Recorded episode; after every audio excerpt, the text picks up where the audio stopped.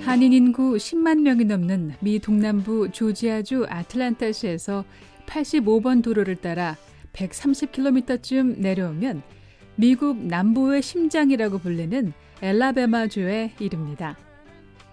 10여 년 전 엘라베마의 한인 인구는 400명도 안 됐었지만 10년 새 크게 늘었는데요. 한국에서 오는 주재원들의 이동 때문에 정확한 통계가 어렵지만 2017년 기준 대략 8천여 명으로 추산하고 있습니다. 한인 인구가 크게 늘어난 이유는 바로 한국의 현대 자동차, LG전자, 효성그룹 등 한국의 대표적인 기업들이 엘라베마에 공장을 짓고 현지에서 생산하고 있기 때문이죠. 오늘의 주인공 탈북 난민 테레사 김 씨도 이곳 엘라베마에서 정착하고 있습니다. 엘라베마에서 정착한 지 올해로 10년이 됐는데요. 테레사 씨가 미국에 도착한 건 지난 2008년이었습니다. 그러나 탈북은 미국 입국 3년 전인 2005년에 이뤄졌습니다. 테레사 김 씨가 탈북한 이유는 북한 주민들에게 유통되고 있던 마약 때문이었습니다.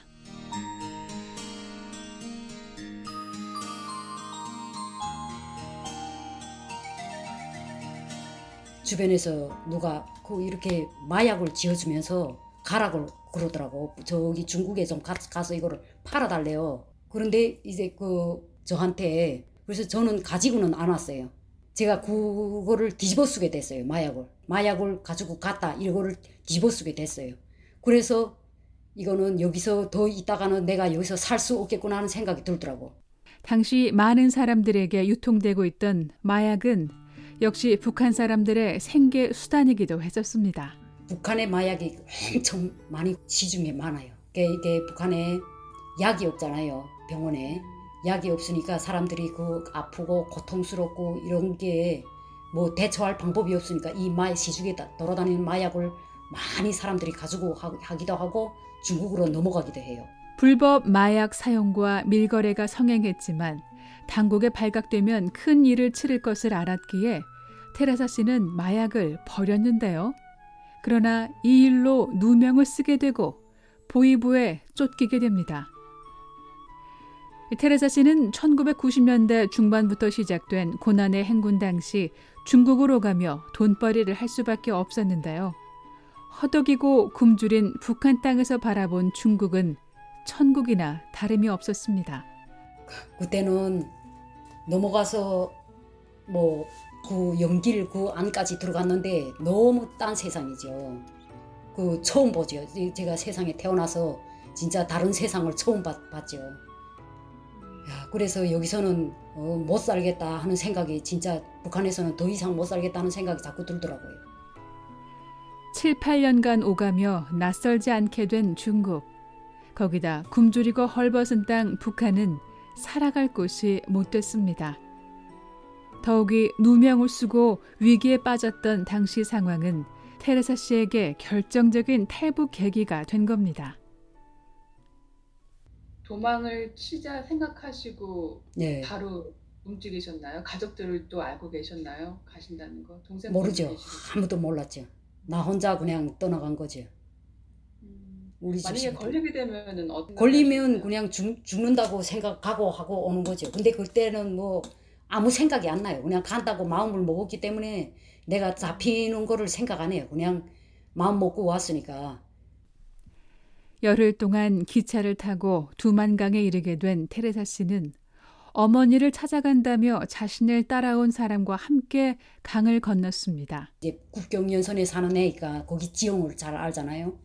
막 길이 소용돌이 치는 데가 있어요. 그러니까 그런 쪽으로는 군인들이 잘 안 서. 그러니까 위험한 지역을 선택해서 가. 가게 됐어요. 일부러? 예, 일부러. 그쪽에는 소용돌이가 있고 깊은 곳이기 때문에 이 경비대가 그쪽을 신경 잘 안 쓰거든요. 그러니까 그쪽으로 일부러 선택해서 갔는데 이제 그 소용돌이에 탁 아직만 하면 그건 죽죠. 네. 아이 근데 거긴데 이제 거의 접어들게 됐는데 막 죽기 살기를 진짜 이 이쪽에가 남자애가 걔가 그래도 막 나를 도와줘가지고 하여튼 벗어나긴 했는데 뭐 옷을 들고 가던 옷을 다 어디 떠내려가고 진짜 그때 상황은 말로도 못하고 그다음 막 거기 덤불 헤치고 오는데 다 나오고 보니까 막 온 발이고 달, 다리고 다막 이게 벗겨지고 막 말도 못하더라고. 근데 그 건너올 때는 아픈 상황이란 거 아무것도 느끼지 못하죠. 이제 건너가지고 와가지고 보니까 완전 온 다리 다 벗겨지고 핥히고 두만강을 건넜던 시간은 단 10분이었지만 소용돌이에 휩쓸리지 않으려 거친 물살과 사투를 벌였던 흔적이 그대로 남은 것인데요. 그러나 강을 건넜어도 안심할 수 없었습니다. 이 중국 변방이 있어요. 중국 군대가 거기를 또 지키고 있는 데가 있어가지고 중국 군대인데 잡힐까봐 거기서도 긴장할 수, 긴장을 넣을 수가 없어요. 거기 주변에 중, 어, 중국 사람들 사는 집으로 들어 안내하더라고요. 그쪽으로 들어갔어요. 그, 그 집에 들어가서 이제 조금 안심하는 거죠. 몸을 숨기고 고비는 넘겼지만 북한에 두고 온 가족에 대한 마음은 어땠을까요?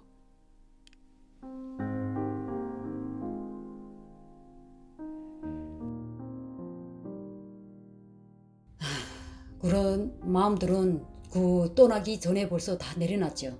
떠나기 전에 벌써 그 가족들에 대한 이 생각, 별 여러 가지 생각들을 다 했는데 이제는 마음을 딱 먹고 오니까 긴장해서 그냥 잡힐까봐 그런 걱정만 하지 언제 가족 생각할 시간이 없었죠.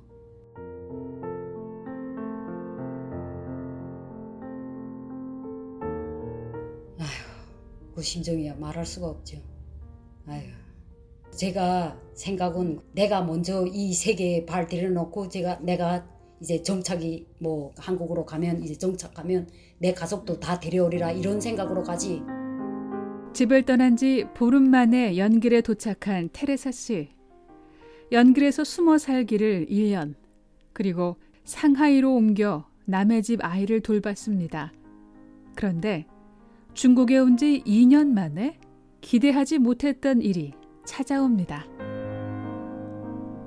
상해에서 계속 이런 식으로 있을 수는 없잖아요. 지금 신분도 없이 어쨌든 몰래 사는 거니까 이게 어떻게 하면 한국으로 갈 것인가 계속 생각을 하다가 이제 그 상해에서 이제 우리 언니가 찾아오게 됐어요. 언니는 이제 1년 만에 만났어요. 1년 후에. 그 다음에 그 뒤에 또 내 동생이 또 1년 만에 또 왔어요. 2년 만에 지금 내 동생까지 다 만나게 된 거죠. 상해에서. 그런데 너무 우연히 다 상해에서 만나게 됐어요. 우리 언니가 또 와, 여기 온 상해에 완지 한 7, 7개월 됐는데 그 이후에 지금 나를 찾게 된 거죠. 그래서 그 다음 서로 주소를 물어보니까 일곱 정거장. 버스로 일곱 정거장 뒤에 있더라고, 언니가. 그래서 너무 국적인 상봉했죠. 새 자매의 2년 만에 재회. 울며 불며 언니하고는 울며 불며 만나고 제 동생이 찾아왔을 때는 아이, 세상에 하여튼 그렇게 좋을 수가 없었어요. 말할 수가 없었어. 그런데 우리가 서, 세 자매가 거긴데 같이 다 모여 있을 수가 없더라고요. 예, 그래서 거기서 언니는 언니대로 헤어지게 되고 저기 한국으로 간다고 그 저기 딸 찾아서 그냥 갔고 떠났고 먼저 떠났고 언니는 한국에 있는 딸을 만날 목적으로 중국을 경유하던 중이었지만 자신을 만나기 위해 중국까지 찾아온 동생과 함께 그곳을 벗어날 국리를 했습니다. 어떻게 하면 이거 갈 것인가 생각을 하다가 미국 대사관에 전화를 하게 됐죠.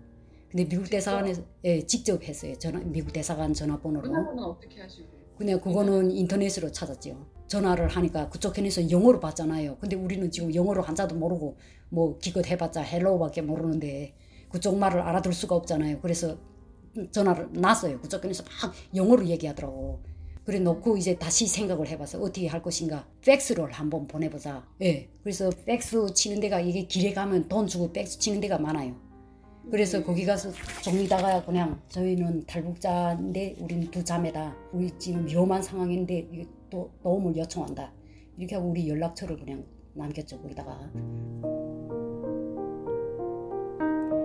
한국으로 가기 위해 중국 땅으로 건너온 테레사 씨는 여동생과 함께 미국행으로 방향을 틀었던 상황이었습니다. BOA 뉴스 장량입니다.